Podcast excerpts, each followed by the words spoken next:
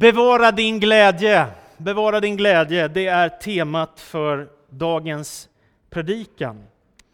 Och ju längre jag lever så inser jag att det är ganska viktigt att ha koll på det i sitt liv, med glädjen.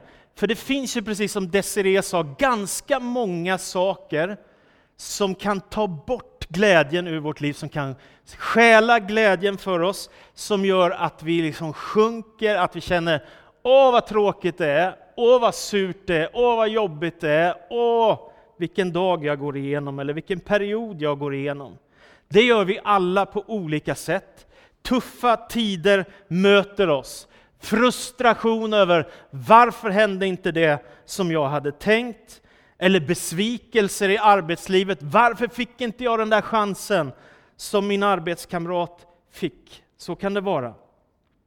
Eller någon kanske har sagt ord till dig som var sårande och du kände Åh, det där behövde jag inte nu när mitt liv är så tufft. Jag behövde goda ord istället. Eller kanske är du tröttkörd och sliten och känner att omständigheterna är bara too much. Det bara strömmar uppdrag och uppgifter över dig och undrar hur ska krafterna räcka till i vardagslivet? Trycket blir bara för hårt. Och ibland så drabbas vi av oväntad sorg. Man tänker precis att nu ska vi ha det så bra och så kommer en smärtsam upplevelse i livet och bara slår emot den och så känner man, hur ska jag orka genom morgondagen? Ni vet hur det kan vara. Eller du kanske har drabbats av depression. Precis när du tänkte, nu kommer det bli bra i mitt liv. Så kommer en sån här smäll. Och så känner du hur du sjunker igenom golvet och inte vet hur du ska ta dig upp. Och du känner att du behöver hjälp. När du går igenom svårigheter och tuffa tider, vad gör du då? Det finns en berättelse i evangelierna som jag tycker är så otroligt stark. Och det är en kvinna som kommer till Jesus med blödningar. Säkert har många av er hört talas om den många gånger. En kvinna som har kämpat med sin hälsa och på grund av blödningarna så har hon i 12 års tid gett ut alla pengar hon har. Hon har ingenting kvar, hon har varit hos läkare efter läkare efter läkare och ingen har kunnat hjälpa henne. Och så tänker hon en tanke när hon får höra om Jesus Kristus. Om jag bara får komma nära honom så kanske han kan hjälpa mig. Jag har varit i Jerusalem, kanske några av er har varit det också. Och då kan man köpa sådana här fina judiska bönemantlar. De här brukar det judiska folket ha på sig när de ber till exempel vid västra muren i Jerusalem. Och då ser ni, att det finns sådana här fina tofsar, hörntofsar, som man kan ta tag i. Det är så här vackert, och så står det fina grejer på hebreiska här. Så här. Och jag vet inte om det var exakt en sån här bönemantel som Jesus hade på sig, men kanske något åt det här hållet. Och så tänker kvinnan så här, om jag bara får röra vid hörntofsen på hans mantel, så kanske jag blir frisk. Vilken märklig tanke. Men hon har hört ryktet om att Jesus upprättar människor, att Jesus botar sjuka, att han hjälper människor som har det svårt. Och att han möter människor som är utsatta med väldigt stor kärlek och barmhärtighet. Och så kommer det här dramatiska ögonblicket när kvinnan sträcker sig fram för att ta tag i hörntofsen på Jesu mantel. Och Jesus känner att det går ut kraft ur honom. Och han vänder sig om, vad, vad var det som hände? Vem var det som rörde vid mig? Och lärjungarna tänkte, men vad, vad, Jesus det är fullt med folk här, det är ju massor av människor som rör vid oss. Ja men jag kände att det hände någonting, kraft gick ut ifrån mig. Och så kommer den här kvinnan fram till Jesus och säger, det var jag, jag rörde vid dig. Och då säger Jesus några väldigt vackra ord. Min dotter, säger han. Det är ju inte hans dotter. Ändå säger han de vackra orden. Min dotter, din tro har hjälpt dig. Min dotter, din tro har hjälpt dig.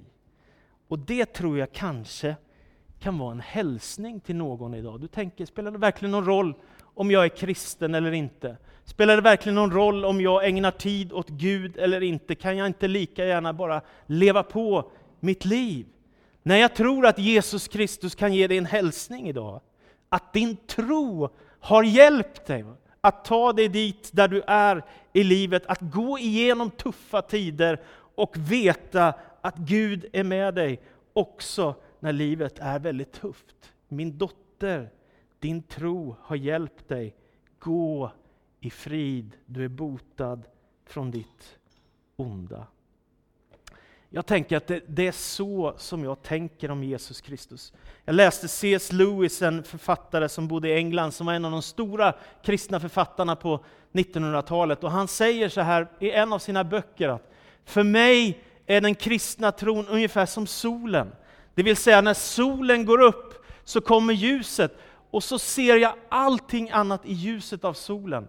På samma sätt är det för mig med den kristna tron.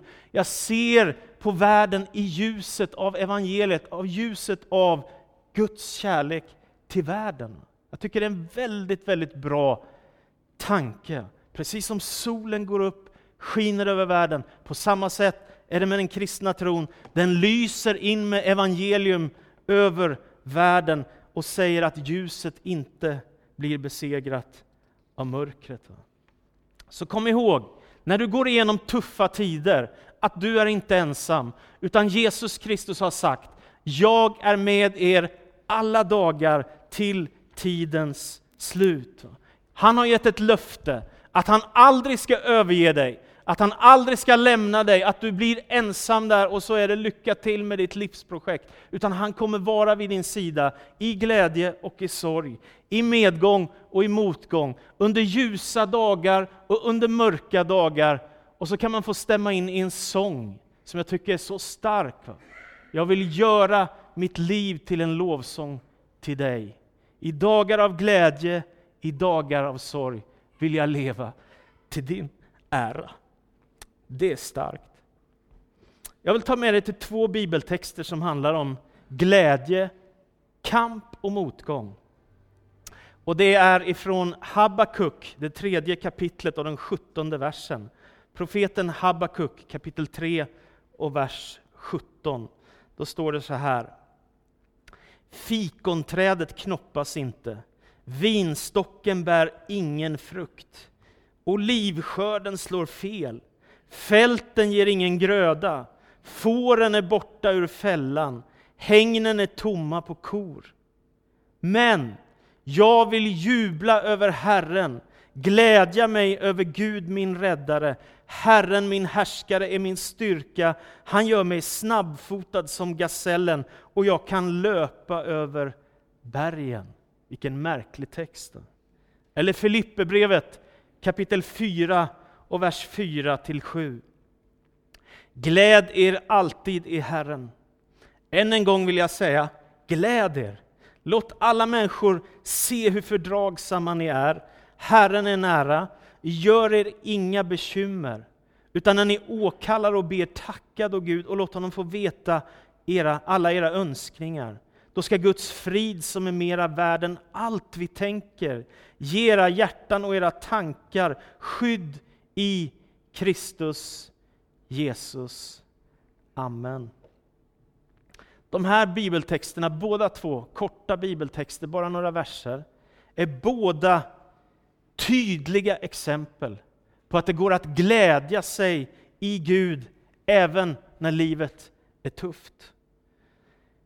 Habakuk, profeten Habakuk, han lever på 600-talet före Kristus i Juda rike. Och hans bok skiljer sig från alla andra profetböcker i hela Gamla Testamentet.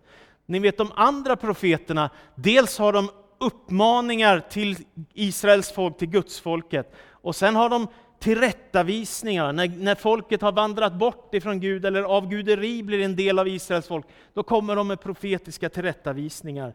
Men Habakuk kan göra något helt annat. Han säger, Gud hur länge ska jag behöva se denna ondska som finns i världen? Gud, hur kan du stå ut med allt det svåra som händer i världen? Gud, är ni med? Det är en dialog och Gud svarar Habakuk fram och tillbaka för de samtal med varandra.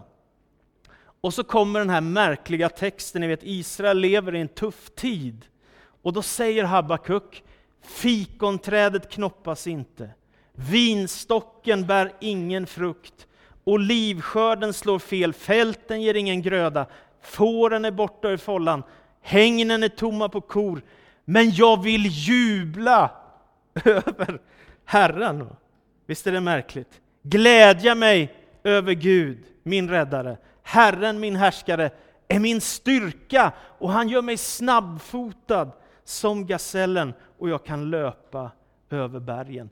Kan man både ha motgångar och svårigheter och prövningar och ändå glädja sig i Gud? Kan man göra det? Eller är man helt knäpp då? Alltså, måste man inte grotta ner sig i alla svårigheter, prövningar och tuffa tider som man går igenom och bara leva där? Kan man också samtidigt glädja sig i Gud? Jag tror att man kan göra det. Jag kommer ihåg en pastor som sa så här, jag har inte alltid varit glad över livets förutsättningar, men jag har alltid varit glad att jag har varit frälst. Är du med? Alltså man kan gå igenom väldigt många svårigheter, men ändå så kan man vara tacksam. Jag tillhör Jesus, jag tillhör Gud. Allt är inte kört för mig. Han kommer vandra vidare med min sida. Så jag tänkte att kanske är det någon som behöver det som ett tilltal i sitt liv. Alltså skörden har slagit fel i ditt liv. Det har inte blivit som du hade tänkt. Och ändå så kan du få glädja dig över Herren, över det han gör i ditt liv och att han följer dig dag efter dag. Och Jag tycker om bilderna. Ni vet profeten Jesaja, han säger du får nya vingfjädrar som en örn när du närmar dig Gud. Och profeten Habakuk han säger, du blir som en gasell när Herren får förnya dig och möta ditt hjärta. Och vet du hur en fort en gasell kan springa? 80 kilometer i timmen. Så han tar ett djur som är jättesnabbt för att ge en bild av hur Guds välsignelser faktiskt kan strömma in i ditt hjärta. Så det går att finna glädje även i svåra omständigheter. Aposteln Paulus skriver i Filipperbrevet, gläd er i Herren. Än en gång vill jag säga, gläd er. Då skulle man kunna säga, tänka så här att det här är ord som är lite fernissa på en lyckad människas tillvaro. Allt har gått bra, allt är perfekt. Så vi lägger på lite gudsglädje här som lite fernissa över livet och så bara, ja nu är allt bra, så då säger vi gläd dig i Herren. Men det är inte så. Vet du var Paulus är någonstans? Han sitter fängslad i Rom. Hur kul är det att sitta i ett fängelse i Rom för 2000 år sedan? Tror du att det blir någon liksom fantastisk fondue-rätt som ställs framför dig? Tror du att du har en skön och mjuk madrass och nytvättade lakan och en varm dusch? Knappast. Det är inte så. Utan Paulus säger, när han sitter fängslad i Rom för att han har predikat evangeliet om Jesus, så säger han, gläd er alltid i Herren. Än en gång vill jag säga, gläd er. Det är märkligt. Och det är så konstigt tycker jag också, Filipperbrevet, fyra kapitel som har fokus på glädje, skrivet ifrån ett fängelse i Rom. 15 gånger kommer han tillbaka i fyra kapitel om att glädja sig i Herren eller att leva i glädje i Gud. Det brukar kallas för glädjens brev. Varför är det inte Paulus som skriver klagovisorna? Är ni med? Varför skriver han inte klagovisorna här? Varför skriver han glädjens brev när han sitter fängslad? Jo, antagligen därför att han tänker precis som profeten Habakuk. Det kan hända att skörden har slagit fel, att det inte blev som jag tänkte, att jag hamnade i fängelse för min tros skull. Ändå så vill jag glädja mig i Herren. Jag vill glädja mig i Gud. Jag vill behålla och bevara glädjen i mitt hjärta. Och han som skriver från ett fängelse kan säga till de kristna i Filippi, gläd er i Herren. Alltid, än en gång vill jag säga glädje. Om Paulus hade skrivit det här brevet ifrån Medelhavets strand med en kaffelatte i handen och ett solparaply över huvudet och det är juli månad och 28 grader i havet. Då tänker jag, det hade inte varit trovärdigt. Va? att säga gläder på samma sätt. Men när han skriver ifrån ett fängelse ur ganska hemska, svåra omständigheter, gläd er alltid i Herren, så tänker jag att det finns en profetisk tyngd i orden. Att det går att bevara glädjen i sitt liv också i smärtsamma omständigheter och tuffa tider. Alltså yttre lycka kanske är beroende av omständigheter. Att man är frisk, att det går bra i skolan, att det funkar bra på jobbet, att man mår bra psykiskt, att man är tacksam, att allt är frid och fröjd i familjen, eller vad du vill. Det kan hända att yttre lycka på det sättet är beroende av omständigheter. Men jag tänker att glädje i Gud, glädje i de relationer som du har, de behöver inte vara beroende av de omständigheter som du är i. Därför att du har en relation till Jesus Kristus. Och jag hörde några ord som jag tyckte var väldigt vackra, som fastnade i mitt hjärta. Och Det var orden, det är alltid mörkast före gryningen. Jag vet inte om det är sant. Ni, ni, som är experter på sånt där, jag vågar inte säga att det är sant. Men jag tyckte ändå att det var ett bra ordspråk. Det är alltid mörkast före gryningen. Det vill säga, för den som tillhör Jesus så finns det alltid framtid, en framtid och ett hopp. Det finns alltid ljus ifrån evangeliet. Det finns alltid ett hopp om evigheten och himlen hos Jesus. Det finns aldrig bara totalt mörker, utan det finns ljus som kan skina in i ditt liv. Nästa så vill jag säga, låt inte det som ligger bakom dig förstöra din framtid. Är du med? Låt inte det som ligger bakom dig förstöra din framtid. Det är så lätt att det som vi går igenom, som är tufft, som vi möter när vi gråter, när vi sörjer, när vi kämpar, eller när vi har gjort ett stort misstag i vårt liv, att vi kör fast där. Att vi blir, här kommer vi inte loss ifrån. Mycket annat, men inte detta, här sitter vi fast. Och då tänker jag att det är inget bra förhållningssätt, utan det kommer komma nya dagar av glädje. Det kommer komma nya dagar av ljus. Det kommer komma nya dagar av välsignelse. Och om det inte sker i detta livet så ska det ske i evigheten. Vi är på väg hem till Jesus och där kommer det bli ljust. Så låt inte det som ligger bakom dig förstöra din framtid, utan öppna ditt hjärta för glädjen i Gud. Jag hörde en fantastisk berättelse om en missionär som heter Amy Carmichael, Amy Wilson Carmichael. Hon arbetade som missionär i 55 år i Indien. Hon föddes i Irland och alla hennes tjejkompisar hade blå ögon och hon var så avundsjuk för hon hade bruna ögon. Hon ville ha blå ögon som alla andra kompisar och som alla andra av hennes syskon och vad det nu var. Så att hon hade en bön. Varje kväll så bad hon till Gud när hon var liten. Gode Gud, ge mig blå ögon, amen. Och sen gick hon och la sig och sen så på morgonen så gick hon upp och tittade och så hade hon bruna ögon. Och så var det en ny kväll och så sa Gode Gud ge mig blå ögon. Och så gick hon och la sig och så gick hon upp på morgonen och så hade hon bruna ögon. Och hon säger faktiskt på ett ställe, jag kom nästan till slutsatsen att Gud inte var god eftersom han inte besvarade den här bönen. Men så växer hon upp och så får hon en kallelse från Gud att bli missionär och ge sig ut på missionsfältet. Hon går och möter en missionsstyrelse som eh, är redo att skicka iväg henne. Och först så kommer hon till Japan en sväng och sen så till Sri Lanka. Men hon vill egentligen till Kina, men det får hon inte. Det finns inga möjligheter att åka dit. Istället så får hon chansen att resa till Indien. Och hon gör det. Hon ger sig av till Indien. Det här är omkring eh, år 1900 någonstans, alltså drygt 100 år sedan. Det hon inser när hon kommer fram till Indien, som hon upptäcker, upptäcker det är att i templet där, som finns en bit ifrån henne, där hon bor bara, så förekommer det hemska saker.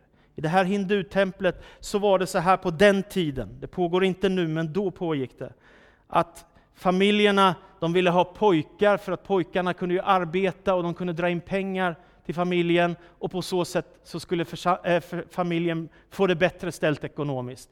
Flickorna däremot kunde de sälja till tempelprostitution. Så då sålde de till någon av de här gudarna och sen så gav de pengarna till templet och så blev det sex trafficking, alltså små flickor hamnar i tempelprostitution i de här templen.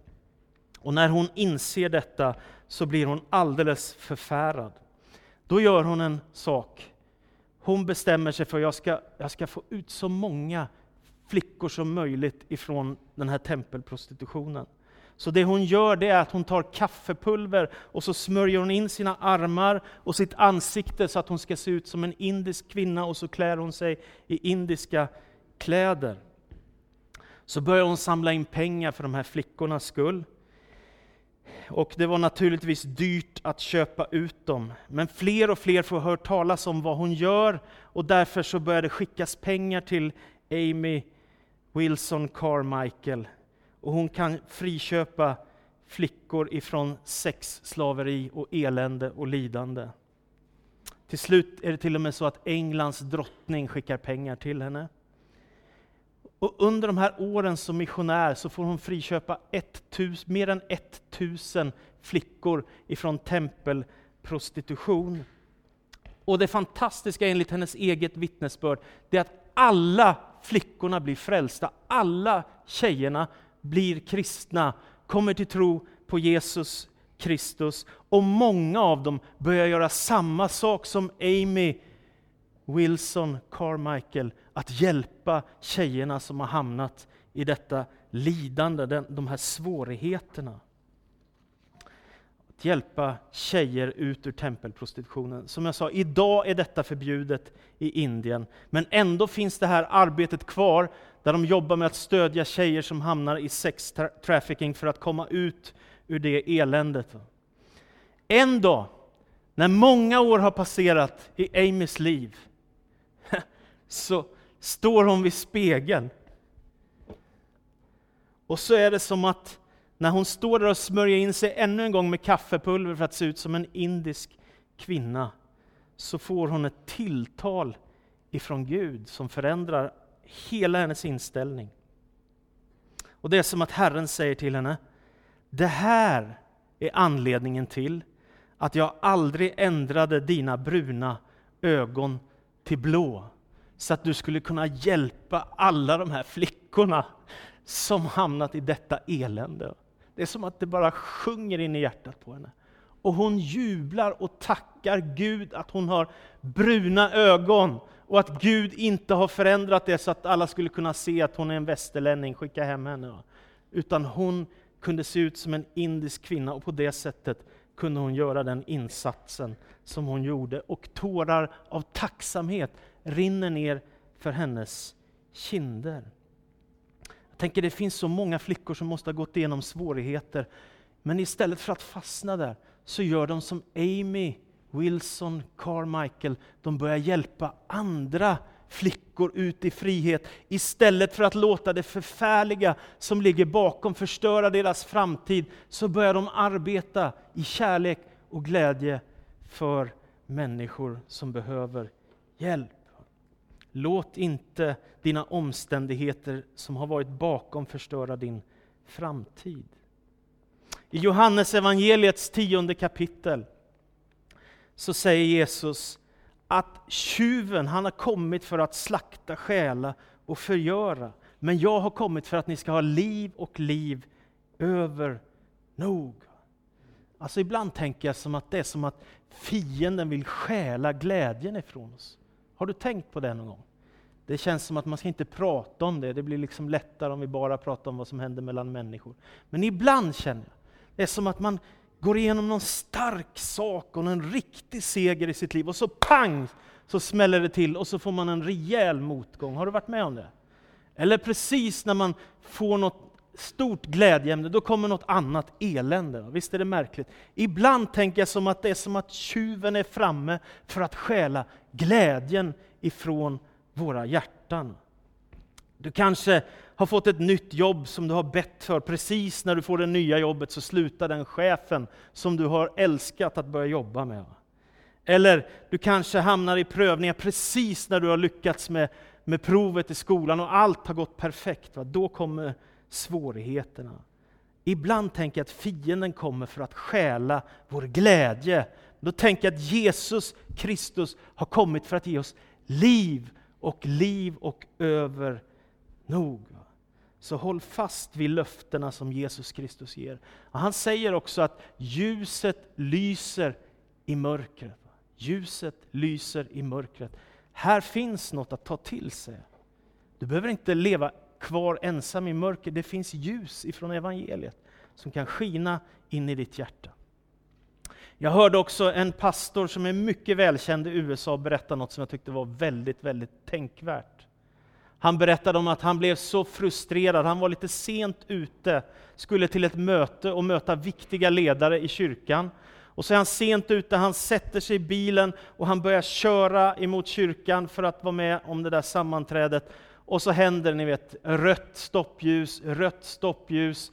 Och sen så kommer han till ett stoppljus där en person står en bra bit ifrån rödljuset och han inser att vi kommer aldrig hinna flera stycken av oss köra medan det är grönt, utan vi kommer få stanna gång på gång. Och han börjar bli så irriterad och frustrerad över det där.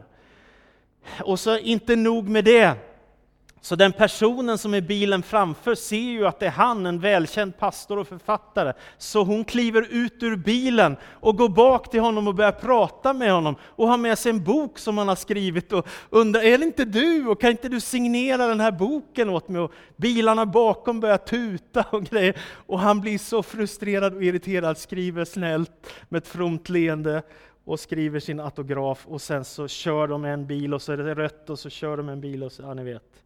Och han kommer ju alldeles för sent och när han väl är framme vid kyrkan så inser han att jag glömt mina nycklar till kyrkan. Då får han ringa till en kollega och han svarar inte, telefonsvarar, och så ringer han till någon annan, svarar inte och till sist får han tag på någon som kommer och öppnar dörren. Stressad och svettig så kommer han in till sammanträdet och försöker lugna ner sig. Och så går mötet jättebra, allting löser sig så. Men oerhört frustrerad över sådana här små irriterande saker. Och sen så på kvällen får han ett samtal från en vän. Då ska han åka upp på sjukhuset och hälsa på honom. Och så inser han att en av mina goda vänner har fått cancer. Och helt plötsligt är det som allt han har varit med tidigare av de här små sakerna bara faller undan. Det var ju inte så viktigt det där med rödljusen. Det var inte så viktigt det där med nyckeln. Det var inte så förfärligt att hon kom med en bok och skulle ha den signerad när han var som mest stressad i jämförelse med vad som har hänt en av vännerna som han nu får be tillsammans med. Helt plötsligt så blir det här som hade blivit så stort så litet. Va? Och jag tänker ibland så låter vi vår glädje stjälas lite för enkelt. Va? Är du med? Är det verkligen värt utbrottet för småsaker som ibland händer dig i vardagen? Är det verkligen värt att ta upp konflikter när det inte är så jättestora grejer egentligen. Är det verkligen värt att sälja ut all glädje bara för att få rätt i en fråga? Är det värt det? Och jag har sagt många gånger, och jag säger igen, man måste välja sina strider också, om man ska förbli något sån här lycklig i sitt liv. Nästa, fatta inte kortsiktiga beslut som förstör ditt liv långsiktigt. Är ni med? Fatta inte kortsiktiga beslut som förstör ditt liv långsiktigt. Ett väldigt vanligt misstag som vi människor gör, det är att fatta kortsiktiga beslut som kan ge glädje för en kort stund, men på lång sikt så förstör det för mitt liv. Är du med? Det där är något att hålla redo på i sitt liv. Varje beslut vi fattar får konsekvenser. Varenda steg vi tar har konsekvenser med sig. Och ju, ju större frågor det är, ju viktigare är det vad jag gör med mitt liv och mina val. Så vad du än gör, fatta inte kortsiktiga beslut som förstör för din familj, eller för din gudsrelation, eller för dina barn, eller för de som du älskar. Gör inte det. Fatta långsiktiga beslut som hjälper dig på lång sikt att bevara glädjen i ditt liv. Om allt har gått fel, då, vad gör man då? Ja, det står om vi bekänner våra synder är han trofast och rättfärdig så att han förlåter oss synderna och renar oss från all orättfärdighet. Så inte ens när allt går fel så måste man leva kvar i det, utan man kan få bli förlåten och gå vidare. Ta nästa steg i sitt liv. När du går igenom sorg, glöm inte att du har ett hopp. När du går igenom sorg, glöm inte att du har ett hopp. De tuffaste prövningar som drabbar en människa, det är döden. Det finns inget som är mer smärtsamt, tror jag.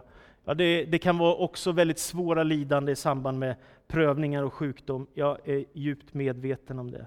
Men att förlora någon som man älskar, det är djupt, djupt smärtsamt.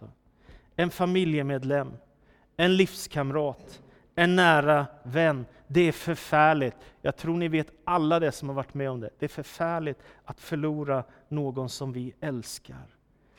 Och ändå så tänker jag så här, detta är inte allt. Det står i Nya Testamentet att du kan få ditt namn inskrivet i Livets bok. Wow, det är häftigt! Ja, det, på några papper du har haft genom livet står ditt namn. Det står på några betyg du hade från nian eller från gymnasiet, eller kanske om du har orkat anstränga dig och plugga på universitet. Det står på något anställningsavtal kanske, eller någon pension som ska betalas ut. Där står ditt namn. Men vet du, ditt namn kan också stå i himmelen. Det är starkt. Du kan få ditt namn inskrivet i Livets bok som den allsmäktige har i sina händer, som ingen enda någonsin kan ta ifrån honom. Han som sitter på tronen kan ha ditt namn i sina händer. Det är starkt. Kom ihåg, när du går igenom sorg så har du ändå alltid ett hopp. Paulus skriver till de kristna i Thessaloniki. Om Jesus har dött och uppstått, vilket vi tror, då ska Gud också föra de avlidna tillsammans med honom hem till honom. Och med vad stöd vad vi har lärt oss så säger vi er detta, vi som är kvar här i livet, när Herren kommer ska inte gå före de avlidna, ty när Herren själv stiger ner från himlen och hans befallning ljuder genom ärkeängens röst och Guds basun. Då ska de som är döda i Kristus uppstå först, och därefter ska vi som är kvar i livet föras bort bland molnen tillsammans med dem för att möta Herren i rymden. Och sedan ska vi för alltid vara hos honom. Ge nu varandra tröst med dessa ord. Va? Finns det tröst innan Jesus kommer tillbaka? Är inte det jättehemskt? Nej, det är ju fantastiskt! Eller hur? Aldrig mer sorg, Aldrig mer olycka, aldrig mer förbannelse, aldrig mer motgångar och svårigheter och prövningar. Därför säger han, ge varandra tröst med dessa ord. Och jag vill att ni ska veta hur det går med de som avlider, så att vi inte måste sörja som de som inte har något hopp. Vi sörjer med hopp. Ja, det är inte så att vi låter bli att sörja, men vi sörjer med hopp över vem Jesus Kristus är och vad han har gjort. Ditt namn kan skrivas i Livets bok. Till slut, Jesus Kristus kan också ge dig ny kraft och glädje, därför att han döper i helig ande. Jesus Kristus kan ge dig ny kraft och glädje. Han döper i helig ande. Tänk att han kan rusta dig med kraft ifrån höjden. Tänk att han kan fylla dig med sin ande och med sin närvaro. Tänk att han kan ge dig tungotalets gåva eller profetians gåva. Eller han kan rösta dig med det som ditt hjärta begär. Det här har jag varit med om och jag är så oerhört tacksam. Det är precis som när man går igenom tuffa tider och så får man ny fart som en gasell. Eller man går igenom tuffa tider men man får nya vingfjädrar som en örn. Bevara glädjen i ditt liv. Låt inte tjuven ta din glädje. Låt inte dina omständigheter sabba ditt liv. Låt inte kortsiktiga beslut få förstöra din framtid. Och låt inte det svåra som ligger bakom dig sabotera det som ligger framför dig. Gud är vid din sida. Jesus Kristus vandrar med dig och han kan ge dig ny kraft. Som avslutning, Viktor Frankl, judisk lidande. under andra världskriget, författare och psykolog, eller psykiatriker, vilket det nu var. Han skriver i sin bok Livet måste ha mening, efter att ha överlevt koncentrationsläger. Allt kan man ta ifrån en människa, utom en sak. Och det är friheten att välja förhållningssätt till det som livet för med sig. Och så säger han, jag såg att de fångar som hade hopp, de överlevde. Och de som inte hade hopp, de klarade inte av det här andra världskriget som kom. Livet måste ha mening. Jesus Kristus kan ge dig ny kraft och ny glädje. Bevara glädjen i ditt liv. Låt inte tjuven stjäla dig från dig. Bevara det som Gud har lagt i dig. Om en skörden slår fel så vill jag glädja mig i Gud. Amen. Fader i himmelen, jag ber dig. Kom med uppmuntran.